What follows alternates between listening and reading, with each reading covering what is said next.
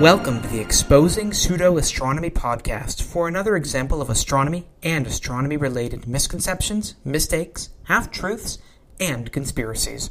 My name is Stuart Robbins, and this is episode 149 for the first half of October of 2016. The topic I'm going to talk about today is Modern Flat Earth Thought, Part 2, where in this episode I'm going to focus on maps and airline flights. To get into a little bit more detail, there are two claims within the flat Earth genre that are somewhat related for this discussion. First is that the United Nations flag shows a map that is promoted by the flat Earth groups, except that Antarctica is missing and the flat Earth is instead surrounded by a wreath. Because of this flag, it is a tell from those in the know, as they are required to do so that when the truth is revealed, they can say that they told us all along and we were just too stupid to pick it up and, well, go with it. I may be mixing my conspiracies a little bit here, but you get the general idea. The second claim for this episode is that airlines would necessarily want to take the shortest distance or shortest route between 2 points to save time and fuel and passenger anger, and flights between destinations in the southern hemisphere make no sense on a globe, but they make perfect sense on a UN flag map. As I said, these are somewhat related. I'm going to start to address the first claim without actually getting into the claim, but instead talking about map projections. This happens to be a topic that I'm very familiar with because I study planetary surfaces in my day, night, morning, and evening job. Let's, for the moment, pretend that Earth is spherical. Now, I know that's a bit of a stretch for some people, but let's go there. We have a spherical planet, but pretty much every way that we have of representing that planet is, well, flat. We have paper maps or drawings, we have flat computer screens and projectors, flat glass etchings and movies with the planet laid out flat. Therefore, we need some method to map out or to project a spherical body onto a flat object. Seems pretty straightforward, and there are a huge number of ways that people have come up with over the centuries and actually millennia to do just this. Each of the different methods have benefits and problems, and so each of them are used in different applications. For example, one of the most common map projections that I use is called equidistant cylindrical. It was invented around AD 120, and it's a system that's nearly 2,000 years old. This projection is reasonably easy to understand. Take a sphere, look at it edge on, and what you see is how you map things onto the flat surface. Lines of latitude are evenly spaced as are lines of longitude, and they are straight on the projection. They're not curved. This means that things at the equator have no distortion, but stuff near the poles look really, really stretched out horizontally. It has a nice property that distances that you measure along lines of longitude, so north-south, are correct, regardless of where you are on the map. It also has very little distortion until you get poleward of about 40 degrees latitude, at least for my purposes of mapping out craters. When I need to work closer to the poles, I switch map projections and I usually use polar stereographic. Polar stereographic is set such that either the north or the south pole is at the center of the map, lines of longitude radiate like spokes on a wheel out from the center, and lines of latitude are circles around the center. The lines of latitude are evenly spaced on the map so that if, say, your line of 60 degrees north latitude is only 3 inches from that center point at the North Pole, then your line of 30 degrees north latitude would be 6 inches from the center. 0 degrees, the equator, would be 9 inches from the center, and so on and so on. This was invented by Hipparchus in 200 BC, so it's 2200 years old. This map does not preserve area, and it does not preserve distance, but it does preserve shape, which is what is useful when I'm working near the poles. And in fact, on Wikipedia, it specifically states, this projection maps all small circles to circles, which is useful for planetary mapping to preserve the shapes of craters. So, again, pretty useful for what I do. If I have to make real measurements, I use other projections, or I use my own software that I've written, which I'll talk about in the second claim about airplane flights. Perhaps the most common map projection that you'll be familiar with is the Mercator projection.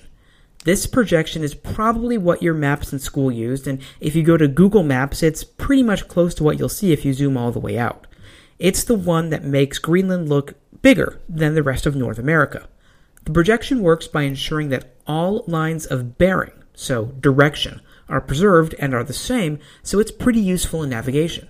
It stretches things out near the poles, but it tends to preserve shape, if not distance or area, which can also be a nice and useful property.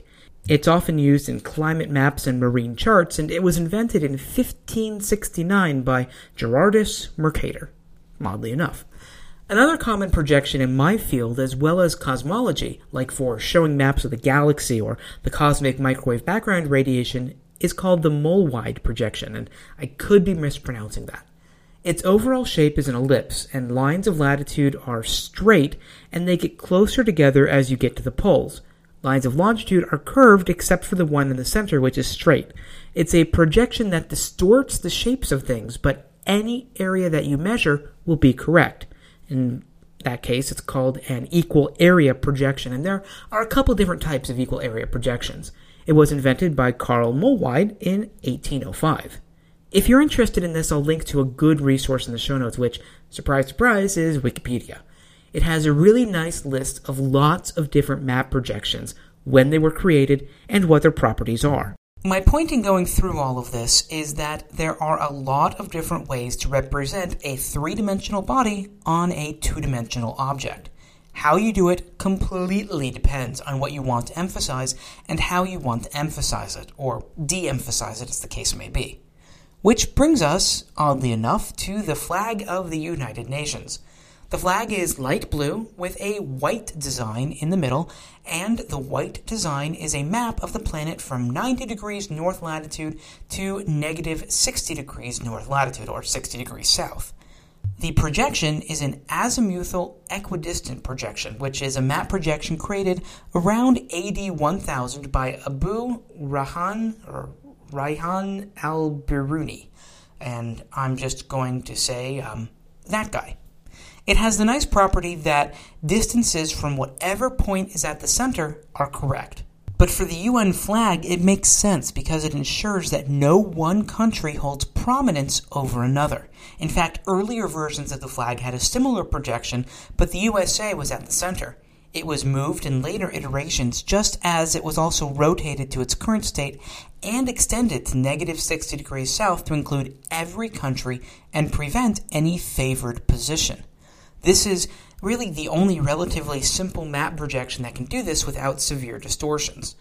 The design also includes latitude lines at 30-degree intervals, fairly standard, including my own publications, and it includes 8 lines of longitude radiating from the plus 60-degree north line of latitude.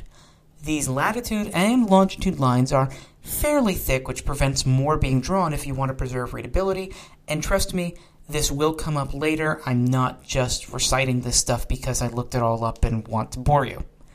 So, with that all said, let's get on to some conspiracy. When I was looking through the list of map projections on Wikipedia, I stumbled across a map that was identical to the Flat Earth map. And if you want to know, again, I'll try to do it justice. If you want to know what a Flat Earth map looks like over the radio, it's if you took a globe and you put your hand on top of the North Pole and you just squished it to where it was flat. So the North Pole became the center of the map. The continents were kind of spread out towards the edges, and then the very outside edge would be Antarctica.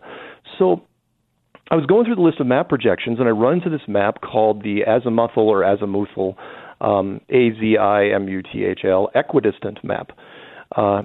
And there was a lot of really interesting things about it. One, it was the only map in the list of projections that was actually endorsed by the USGS, which was the United States Geological Survey. And I thought, okay, that's really strange. Why would the United States government, the premier map makers of the world, why would they be using this map in their projection system? And then I looked at the origins. It's like, when was this map model created? It was created 1,000 years ago. And I go, that's even stranger, because 1,000 years ago we thought the Earth was flat. But it was 1,000 years ago. It was created by a guy, and I won't give his long name. He's a Persian scientist named al-Biruni, B-I-R-U-N-I. And I was going, man, it's got to be a typo. There's no way why would the United States government be using a map where the design was done by a 1,000-year-old Persian scientist? And then I'm looking, and the Persian scientist, you keep following the links, and the Persian scientist, NASA knows full well who this guy is. They've got a moon crater named the Al-Biruni crater, supposedly on the moon, named after this guy. And I was going, okay. And then to throw one more wrinkle on this map, I mean, of all the map projections, this is the one that gets the most traffic. It's got all these little annotations next to it. And the other thing this map is known for is the exact map of the UN flag. So when you look at the UN flag, how the continents are kind of grouped at the center, that's what the Flat Earth map is. There is a lot in there, but I like to give you the full quote so that you can follow it all and see how really incomprehensible it is without me interrupting. This stuff is hard enough to interpret as it is, and clearly Mark Sargent, who's the person who you just heard, has a few issues with this map projection. First, he says that it's the only map projection that is quote-unquote endorsed by the USGS. This makes absolutely no sense and is just wrong. Just as I'm not going to tell you that you should put your left sock on first or your right sock on first, the USGS is not in the habit of specifically endorsing a map projection pretty much for the exact same reasons that I talked about before. Each map projection has its own uses. It may be true that Wikipedia's list of map projections only lists a specific application by the USGS for this particular projection, but that doesn't mean that it's the only projection, quote-unquote, endorsed by the USGS. In fact, I've been involved with publishing maps with the USGS. I have never used this projection. We've used Mollweide, sinusoidal, equidistant cylindrical, polar stereographic, and most recently, I'm involved in a mapping project over about 4% the surface of Mercury, and we're using a Lambert conformal over our mapping area because, well, for the reasons I said earlier, it represents that particular area really well with minimum distortion. Second, Mark seems to really take issue with the origins of this map projection. I don't know if there's racism involved due to his repeated mention that the creator was Persian, or if it's just a general argument against antiquity, the opposite of what we normally face in skepticism, which is the argument from antiquity, where we say, hey, this has been used for thousands of years, therefore it must be good. In this case, hey, this was invented 1,000 years ago, therefore it sucks. My response to this is, who cares? The reason I pointed out when and who created the different projections that I commonly use is to show that they've been really generated by a wide variety of people with a wide variety of nationalities over the course of over 2 millennia. When and who created it is really irrelevant for its utility. As for being a named lunar crater, that's not NASA. That's the International Astronomical Union. The name was approved in 1970 in order to honor the Persian astronomer, mathematician, and geographer Al-Biruni. In fact, this gets to the third issue where we did not think way back then that Earth was flat. In fact, Al-Biruni was able to use a very similar measurement scheme to the Greek Eratosthenes, who used the same thing centuries earlier. Basically, shadows from sticks cast at different lines of latitude in order to measure the circumference of the planet. The whole idea that people way back when thought Earth was flat is very much a modern creation, and consequently, even if some people in power in Europe during the medieval period, maybe they happened to be religious, if they thought that Earth was flat, the Islamic world at that time was at the center of learning and knew quite well that Earth was spherical. Fourth, he says that this particular map projection gets the most traffic and has a lot of annotations. I have absolutely no idea what he's talking about here. It doesn't make any sense, even if you look at the number of references that each map projection has on Wikipedia. This doesn't make any sense, so let's just move on. Which actually kind of wraps it up for the flag. Except this tidbit. If you count the number of holes they've got there in the bullseye, there's exactly 33. So what they've got is a flat Earth divided into 33 sections, and I'm sure you're aware that 33 is a significant occult number, especially among the Freemasons, who are the ones in charge of this whole deception, as I said, from all the way back to Pythagoras, the first Freemason who thought up this ball Earth theory, through Copernicus and Galileo and Newton and right up to today, Neil deGrasse Tyson, etc. Really, my only response to that one is, all right, on to the second claim of the episode, flight paths and airplanes in general. A very common claim made by flat Earth proponents, because they almost inevitably and universally believe that the flat Earth looks very similar to, if not exactly like, the United Nations flag, is that airplanes fly really weird routes to get from point A to point B in the southern hemisphere, which makes sense on their UN flag map, but not on a globe. So to talk about this, there are a couple points of background that I have to address first. First is one that I alluded to in the previous claim about map projections, where I said that if I have to measure distances or area, I have my own software that I've written that does this. That's because it's not a simple calculation. Now, yes, if you want to travel from your house to your friend's house who's just down the road, you can approximate Earth as a flat surface with no curvature and get the same answer. But if you want to travel from, say, Saskatchewan in Canada, which I had no idea was a real place until a few years ago, say you want to go from there to Melbourne, Australia, approximations that work over short distances don't work anymore. The shortest distance between 2 points on a sphere is a path that is a great circle between those 2 points. A great circle path is defined as the intersection of a plane that goes through those 2 points on the surface of the sphere and the planet's center. Really, basically any path that if traced around the whole globe would cut the planet exactly in half. The equator is a great circle because it slices the planet in exactly half. 0 degrees longitude traced over the pole to 180 degrees longitude traced to the next pole is a great circle because it cuts the planet exactly in half. If you're not on the equator, like, say, if I'm flying from Seattle, Washington, USA to London, UK, a great circle is going to take me up on a northerly path until I get about halfway to London and then take me back south towards the UK.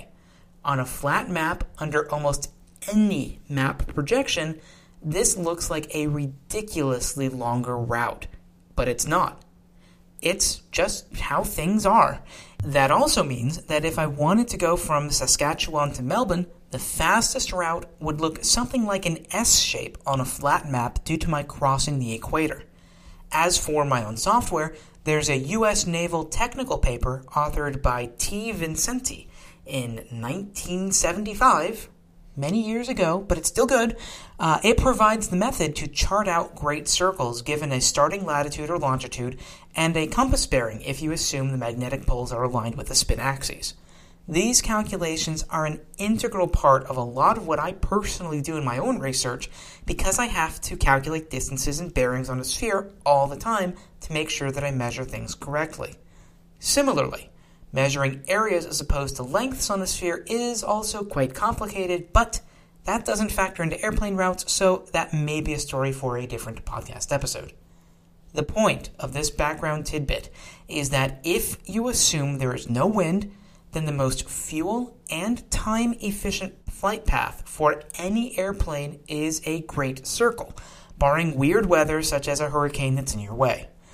But, generally speaking, airplanes don't travel precisely along great circles.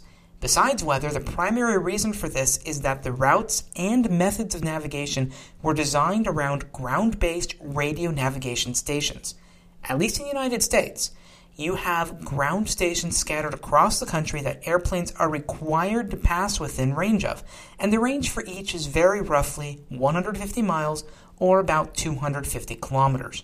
So it's something like a game of catch where, say, after a plane that I'm on leaves Denver's range, that plane is expected to fly from navigation station to navigation station as it crosses the country. Because these navigation stations very rarely aligned with great circle routes between two airports in the U.S.'s airspace, planes often have to take a somewhat zigzag route between the different stations. Not efficient, but that's how things were designed, and even though it's over 50 years old, there's a lot of bureaucratic, let's just say inertia, that keeps things the way they are. That's in contrast with overseas flights, or perhaps flights over more desolate areas of the planet like, I don't know, Kansas or Siberia or maybe 90% of Canada. In most of those areas, the plane can take more direct, great circle paths between stations, and those are visible on flight trackers, or if you're weird like me and you can see it on the GPS tracks you keep because you have a field GPS that you leave on while you're in flight and you like to track your course. So, when I travel between Denver and Houston for an annual conference in March, looking at the tracks that I've recorded, it's pretty much straight lines between different ground stations. But when I took a vacation to Spain this past April, my flight from Chicago, Illinois, flew over Detroit, then Montreal, hit two stations in Newfoundland, and then it's almost a perfect great circle to Frankfurt. The flight from Frankfurt to Barcelona was ridiculously circuitous, which may be standard for European flights, but then as soon as my flight back from Madrid hit international waters, it's again almost a perfect great circle arc until we hit the range of the radar station near Trapassi Bay in Newfoundland. Now, a flat Earth proponent may argue that that makes sense given the United Nations map. Okay, fine. Let's get to the actual claim now that I've belabored some of the background information about airplane flights. This one is also from the Flat Earth proponent, Mark Sargent. There's certain rules that cannot be broken on a flat map, and one of them is there are no shortcuts when it comes to a flat map, which means the plane routes in the southern hemisphere, northern hemisphere, which would be the inner circle, would be fine, but the southern hemisphere, the plane routes would be wrong, which circles me back to how I kind of got started on this with the German guy that was talking about the plane routes. So when I was looking at the plane routes in the southern hemisphere, there were a lot of interesting things that kept leaping out at me.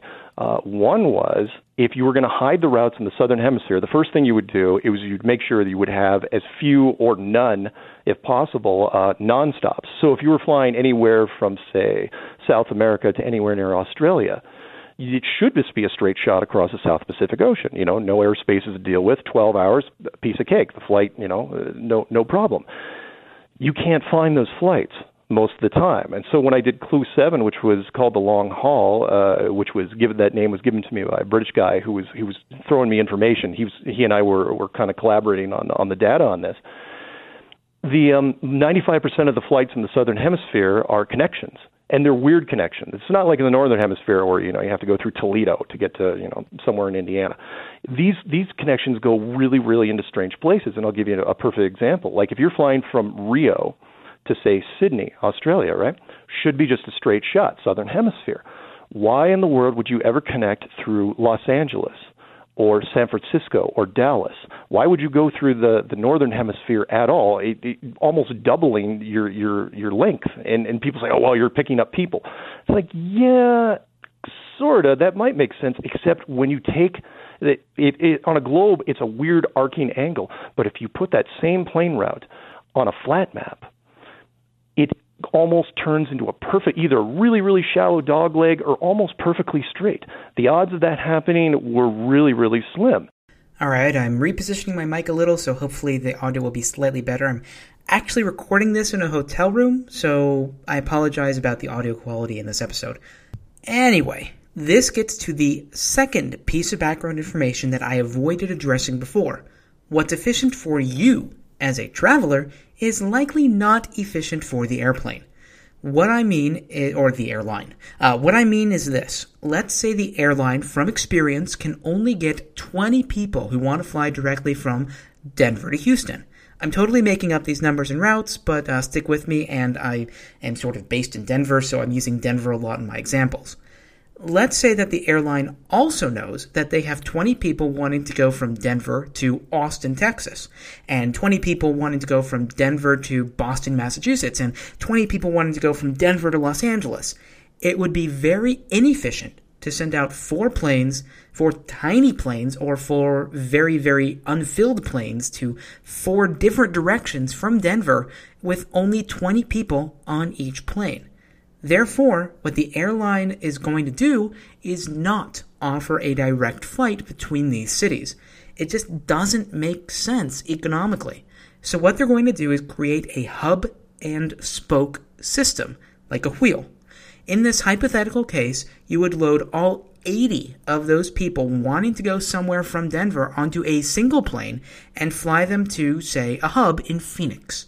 In Phoenix, in Arizona, you then fill up a single plane to Houston with all the small groups of people from all over the country. So now that plane to Houston has 200 people instead of 20. Same for Austin, Boston, and what was the other one? Who cares? Los Angeles. City of the Angels. Okay.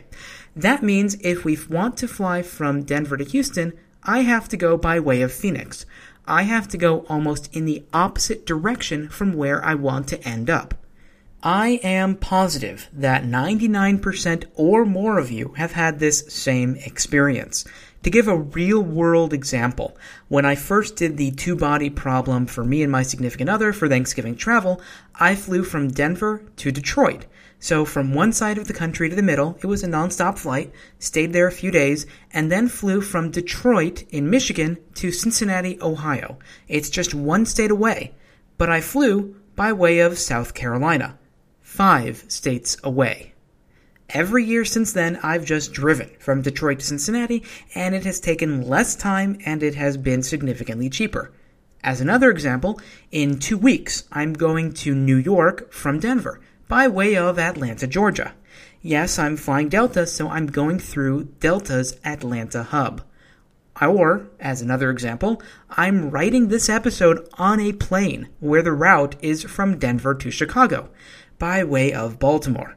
So the western part of the United States to the east coast to the middle of the country. This is a very long way of answering the issue that Mark Sargent raised. The reason that airlines don't fly many direct routes between continents in the southern hemisphere is because very, very few people want those routes. But the airlines definitely do fly within the southern hemispheres. For an example, when I visited Australia several years ago, I took 3 flights within the continent after it was pointed out to me that Australia is not a small country and that it was not feasible to drive. Also, you can't drive to Tasmania. But beyond my own anecdotal experiences, I did some investigation beyond this basic fact of commerce. And I found a South African Airways flight that, well, had a non-stop direct route from Johannesburg, South Africa to Perth, Australia. It takes 9.5 hours to get there and takes 10.75 or 10.75 hours to get back. That would be impossible on a flat Earth map unless the airlines broke basic laws of how they're engineered and flew 2 to 3 times faster than they can, exceeding the speed of sound in the process, which we know they can't do. That's because on a flat Earth, the distance between Johannesburg and Perth is about 2 to 3 times the distance between New York and London. But a New York to London flight is about 7 hours, which is fully 75% the time as opposed to 30 to 50% the time. Or, well, another possibility is that the planes in the northern hemisphere all fly slower than they're designed to, which is worse for fuel efficiency. It means they can't sell as many tickets because they can't get as many flights in, and it makes passengers really grumpy and stressed out. They are, more so than they already are because they take way too long. But this is why if you believe in a flat Earth, pretty much everything is a conspiracy. And that's how this is dismissed. Yes, I have heard flat Earth proponents say that the airline industry is heavily compensated by those in the know in order to do this very kind of thing. But there are lots of other examples of these kinds of intercontinental flights within the southern hemisphere. True, not nearly as many as in the northern hemisphere, but there are plenty in the southern hemisphere. For example, South African Airways also flies directly from Johannesburg to Sao Paulo in Brazil, also to Buenos Aires. Qantas, the Australian airline, flies directly from Johannesburg to Perth, as well as Johannesburg to Sydney. They also fly directly from Sydney, Australia, to Santiago in Chile, or to again Buenos Aires in Argentina, all direct Southern Hemisphere intercontinental flights. Oh, but wait, Mark Sargent has an excuse for even that. People after Clue 7, they were saying, well, you know, we found a nonstop. Everyone kept sending me this Qantas Flight 64. And there was I think five nonstops in the entire Southern Hemisphere, which that alone should raise alarm bells. But people were saying, people want to hold on to the globe. So they were saying, no, this proves round Earth if there's these nonstops. So I started paying attention to the nonstops. There's the GPS system gets fed into various databases, but it's all based off the same system. GPS, of course, the Department of Defense, the United States built it, and which went online in about 1995. And I was watching these flights, and I was watching the Southern Hemisphere. And again, you can go into any of these flight trackers, and the Southern Hemisphere oceans will be empty. And I start watching some flights, and I'm waiting for these nonstops, and there's nothing. I'm seeing nothing, and so finally I say, "Wait, where are the freaking planes? Any of them, even the connections." And as a plane starts leaving, let's say from South America on its way to Australia or back and forth, it gets about 150 miles, 250 or 200 miles off the coast, and it just disappears off the GPS system entirely. I was going, "Oh, that's odd," and they all start doing that. And not only do they drop off visually, but if you look at the individual plane records, the plane records change from latitude and longitude to approximate or estimated. Basically, the plane doesn't exist in the GPS system anymore. And then it flies its route, whatever route that is. And then an hour before touchdown, it blinks back on just off the coast of wherever it's going to land, and it comes back on, it lands. Everybody's happy. But the route cannot be proven. And that's when, you know, there's only so many coincidences I can see. And I was going, oh, that's very, very clever. It's like if you don't want to show people how the route is being taken in the Southern Hemisphere, you just disappear all the routes in the Southern Hemisphere. Okay. There's a heck of a lot in there, so I want to quickly respond to everything but the meat of why I played that clip. First, he's right. There are very few intercontinental flights in the Southern Hemisphere, but there are a huge number of intracontinental flights in the Southern Hemisphere, like Melbourne to Sydney.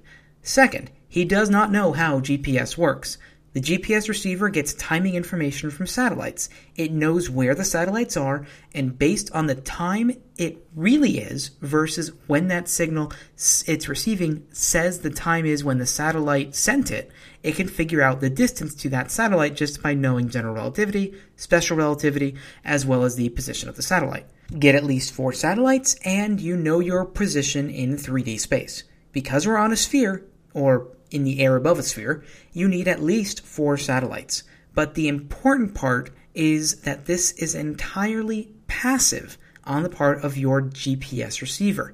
No government intervention, no U.S. government intervention, or processing is required. Third, as I've already mentioned, you can't fake the time it takes for these flights to happen, and you can't fake the speed of the aircraft. If the Southern Hemisphere flights were to suddenly increase in speed as soon as they got off the tracking system, everybody would know because they would feel the acceleration. Or, if Northern Hemisphere flights were all traveling at 30% the speed of Southern Hemisphere flights, again, you would know it. Which really gets us to the main part of this claim that I wanted to discuss, in part because listener Adam D. wrote in on September 19th asking about it, and that's this idea of flights disappearing off the tracking system. And you'll note, I did not say the GPS system as Mark did. That's because there's no such thing, at least not yet. It's interesting that Mark stated that these planes disappear about 200 miles off the coast of whatever continent they're leaving, and then they reappear at about the same distance from the coast of whatever continent they're getting to. That just so happens to be the distance I mentioned before for the range of those ground tracking stations. That's because the only way these tracking stations know, and therefore the only way these flight tracking internet software applications know where these flights are, is that the plane reports to the station, and then the station confirms it by radar or whatever. Most planes usually do have a GPS, and so they constantly know where they are. But the only way that information gets to the ground and then to the internet is that they're in sight and in contact with a ground station. And the ground station specifically pings the plane, and the plane's transponder responds with a lot of information, including the information about the GPS. But when you're in the middle of the Pacific Ocean, or the Atlantic Ocean, or the Indian Ocean, or wherever, and there is no station to report to, no one but those on the plane know where you are. Incidentally, this is why plane crashes at sea are so hard to track, because there isn't a tracking system in place. That's also why a lot of safety experts and politicians are pushing for a better satellite-based system, but it's expensive, and no one wants to pay for it. And so we are left not only with a seriously out-of-date system that costs time and fuel due to zigzag paths over land, but also really weird conspiracies and also, unfortunately, unresolved tragedies over the ocean. Oh, and by the way, you may remember that I said the limit for these ground stations is around 150, 200, 250 miles. Coincidentally, if you recall the discussion from episode 145 and the attempted clarification in 147 about your horizon line and how far you can see, this is just a little short of how far a plane can see at a comfortable cruising altitude of about 35,000 feet. If the ground station is in a valley, or there's a hill in the way, or something else, that reduces the range, which is why the 150 miles is the number that's usually given to be safe. Nice how these numbers kinda line up and how everything fits together, as we would want it to.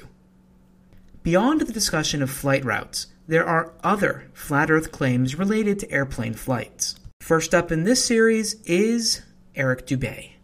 Here's a good question. Why don't pilots catch on to this fact? If the Earth was truly a sphere, 25,000 miles in circumference, curvating 8 inches per mile squared, a pilot who wanted to simply maintain their altitude at a typical cruising speed of 500 miles per hour would have to constantly dip their nose downwards and descend 2,777 feet over half a mile every minute. Otherwise, without this compensation, in an hour's time, the pilot would find themselves 166,666 feet, 31.5 miles higher than expected. You just end up flying off into outer space if you weren't constantly dipping your nose down to fly around the ball. This is one of those claims that's really kind of falls into the category of not even wrong. It's just kind of silly. You fly to keep the horizon level and your altimeter steady. You fly to stay in the same level of air or layer of air. You are flying relative to Earth's gravity, not relative to an imaginary point in the solar system. You fly your nose up or down as required to maintain that altitude. Next. Now we have airplanes, which you can go easterly or westerly, and if the Earth and the atmosphere are spinning 1,000 miles per hour east all the time, as they say, then a westbound plane should be, well, an eastbound plane should never reach its destination if it was going 500 miles per hour and the Earth is spinning and the atmosphere is spinning 1,000 miles, your destination should come up behind you before you ever reach it, right? And then destinations going the opposite way are going to take far, far longer than they do.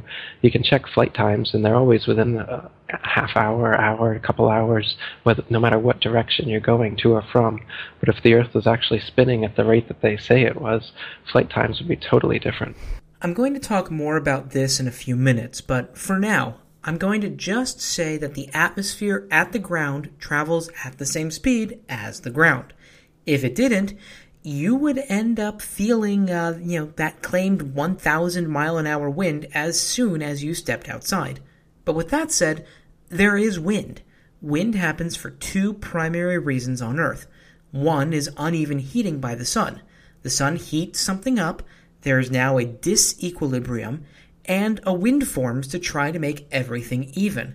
Kind of like if there is a significant temperature difference between your inside of your house or apartment or whatever and outside, then as soon as you open the door, you're going to feel a breeze coming inside or going outside, depending on which one is warmer. There's a lot more physics to this, but it's unimportant for this story. Just keep in mind that temperature disequilibrium results in a pressure disequilibrium, which results in a wind to try to even things out. The second part is Coriolis force, where objects on a rotating sphere tend to be deflected from the direction of motion by moving towards the pole. That means if Earth is spinning such that a point in the northern hemisphere is moving from west to east, such that the sun rises in the east and sets in the west, that point is going to be deflected to the North Pole, or to the right. In the southern hemisphere, that point will be deflected to the South Pole, or to the left. For this discussion, it's not important for me to get into the details as to why this happens, but it's important to mention the effect because it also affects the winds. And those factors together make up our weather patterns, along with topography, bodies of water versus land, etc., etc., etc. The point is that there is wind. So, if we did not have a star, and we did not have topography, and perhaps if we were a ridiculously slowly rotating planet, then our atmosphere would almost be perfectly stationary relative to the ground, and it would move with the ground. But since that is not the situation, we do have motion in the atmosphere, and because we're a big planet with lots of things going on, we have a lot of complicated weather patterns. And this is a case where I think Eric caught himself giving away the answer. Flight times are different depending on which direction you're traveling. You can look at flight times yourself, so in this case I'll just use a few personal ones since I've recorded several dozen of my flights. I've done a lot of travel over the last 2 years between Denver and Baltimore, which is about 1,500 miles or 2,400 kilometers, and it's almost due east to due west, or vice versa.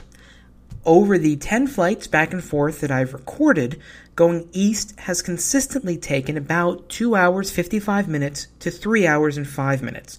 Coming back west has consistently taken about 3 hours 30 minutes to 3 hours 55 minutes. The reason is that going east in North America, if you have prevailing winds pushing you along, it's called a tailwind. Going west, it's the opposite, and it's called a headwind. So when you have winds pushing you along, it's going to take less time than if you have winds pushing against you.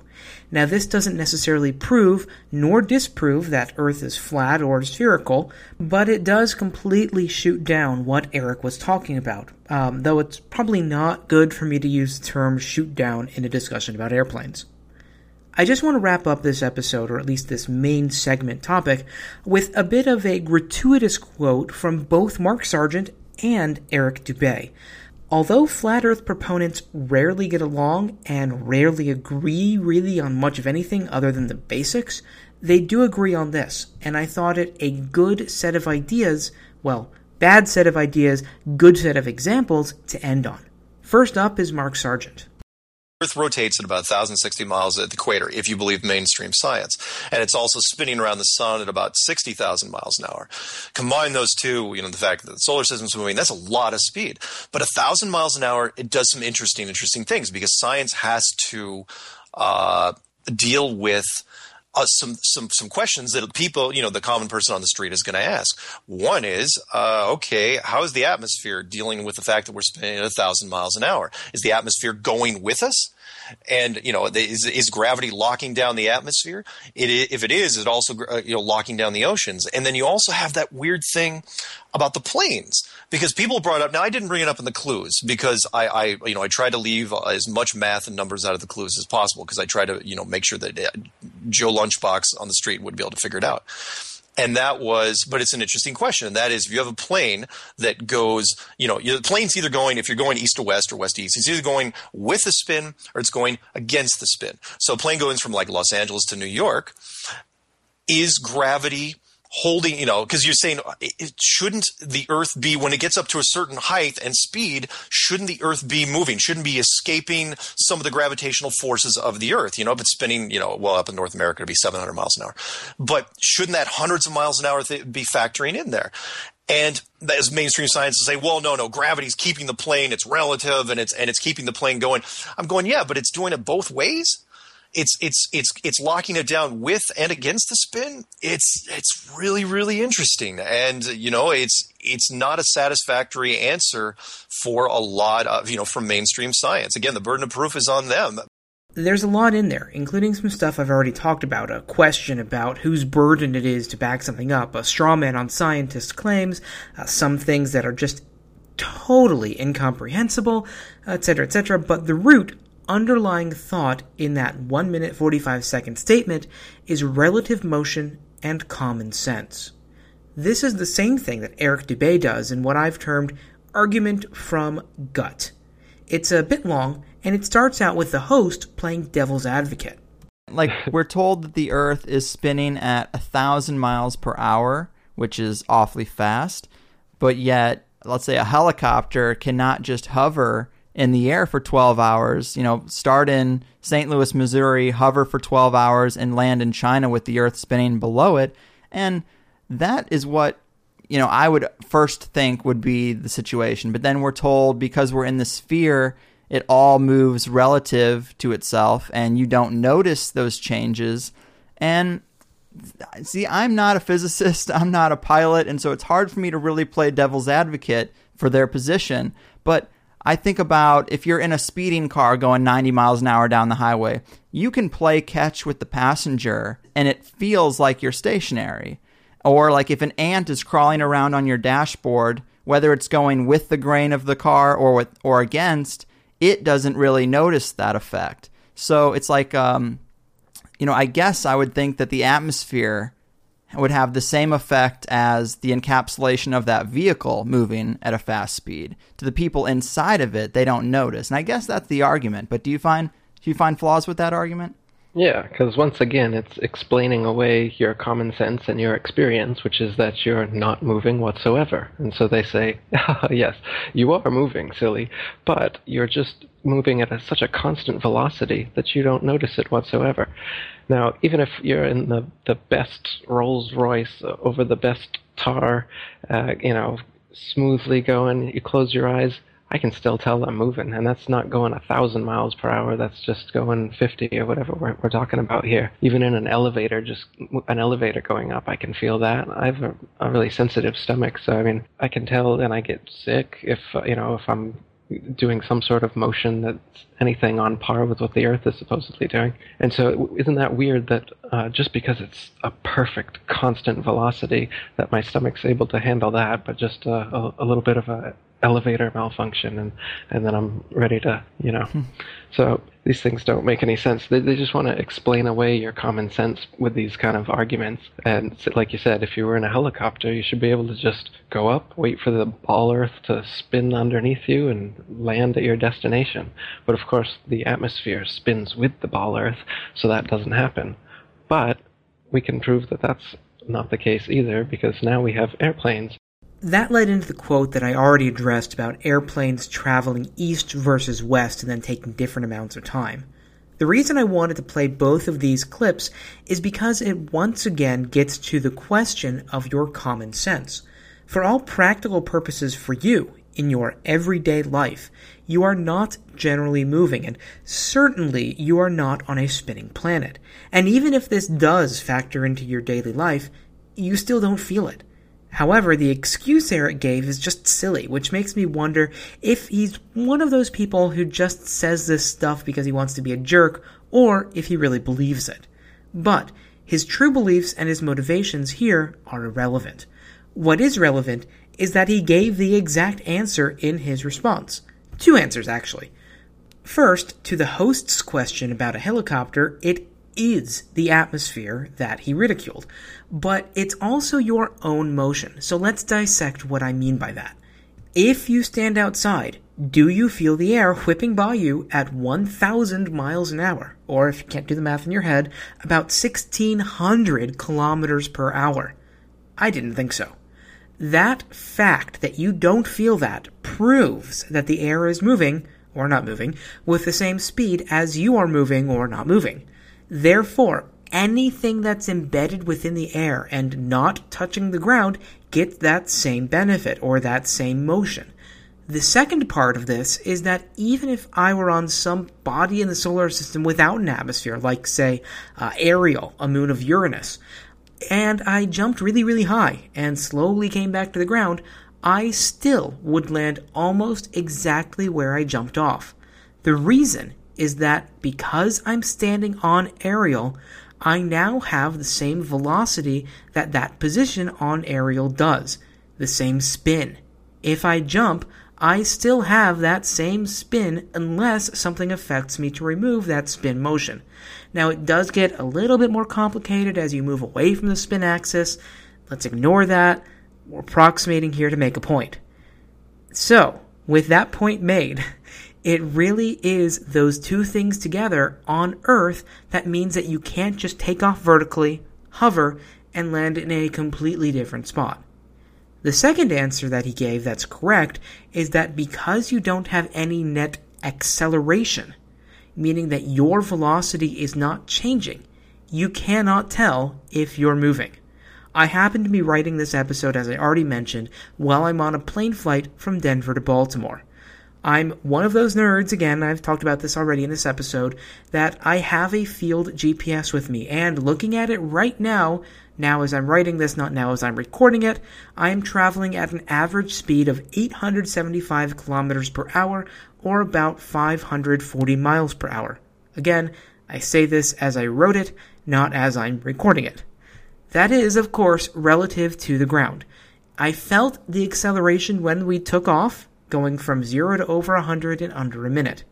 But once we stopped accelerating and reached a constant speed, once we stopped climbing and reached a constant altitude, and once we stopped banking and reached a constant velocity, because velocity is speed and direction, now that I'm in the middle of the country, the only way that I know that I'm moving is to look outside of the plane or feel the tiny, tiny, tiny bumps. Fortunately, they're tiny. Those bumps are tiny accelerations, little permutations or perturbations on my constant velocity. If I were in a perfectly smooth flying aircraft and did not have a window, there is absolutely no way that I could tell if I'm moving if I were at a constant velocity. And it's the same thing with the Earth. But none of this is really necessarily intuitive. It might be to a physicist, but that's only because a physicist has spent years of their life learning that their everyday experience is not necessarily the underlying process of how the world works. And again, that's why skepticism isn't necessarily easy.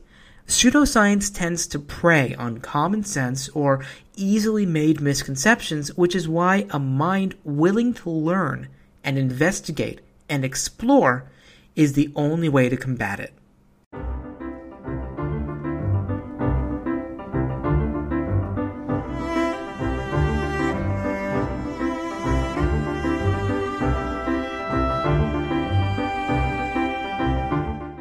There are three additional mini-segments for this episode. The first one, logical fallacies. There were several logical fallacies in this episode, including a straw man, argument against antiquity, and argument from the gut, or perhaps more formally, the argument from an anecdote or anecdotal experience. So what I'm going to talk about in a little bit more detail is the argument against antiquity. In this case, it's really not one of those common logical fallacies because, as I said during the main segment, this is usually an argument from antiquity. We most often see this in the alternative medicine ideas where they say, well, acupuncture or herbalism or naturopathy or any of these other things have been used for hundreds or thousands of years and therefore they must be good, right? Well, no, not necessarily. All because something has been around for a long time does not mean that it's good.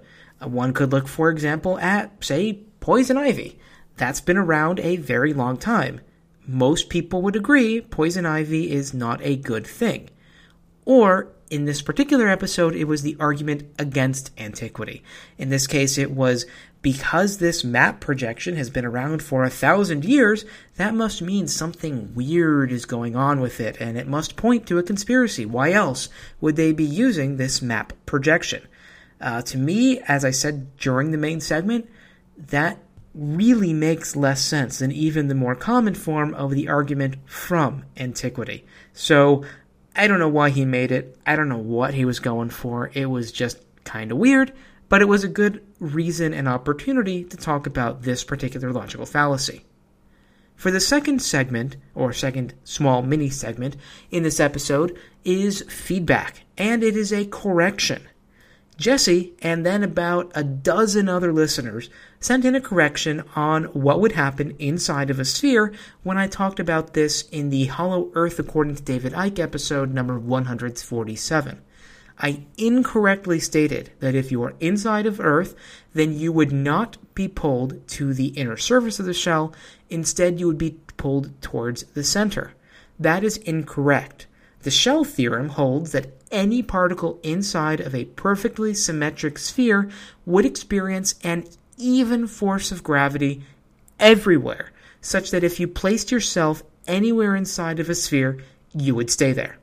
David Icke is therefore still wrong, but my explanation of what would happen was not correct. Jesse also wanted me to clarify what would happen with a compass at a magnetic pole.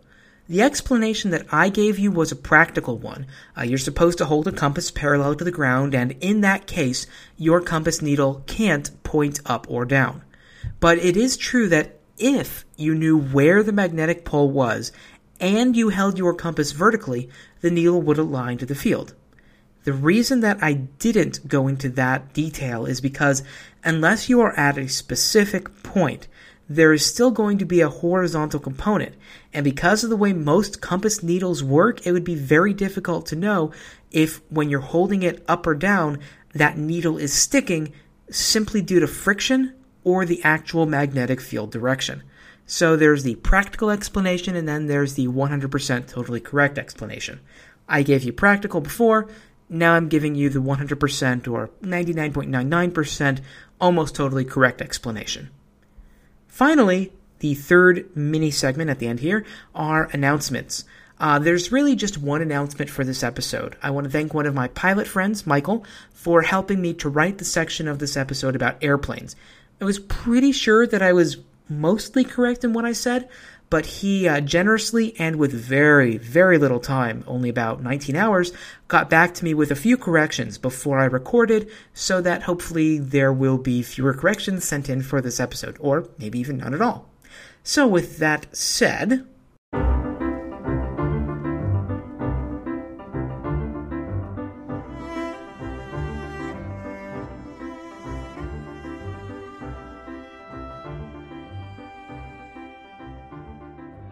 that wraps up this topic for the 149th edition of the Exposing Pseudo-Astronomy Podcast.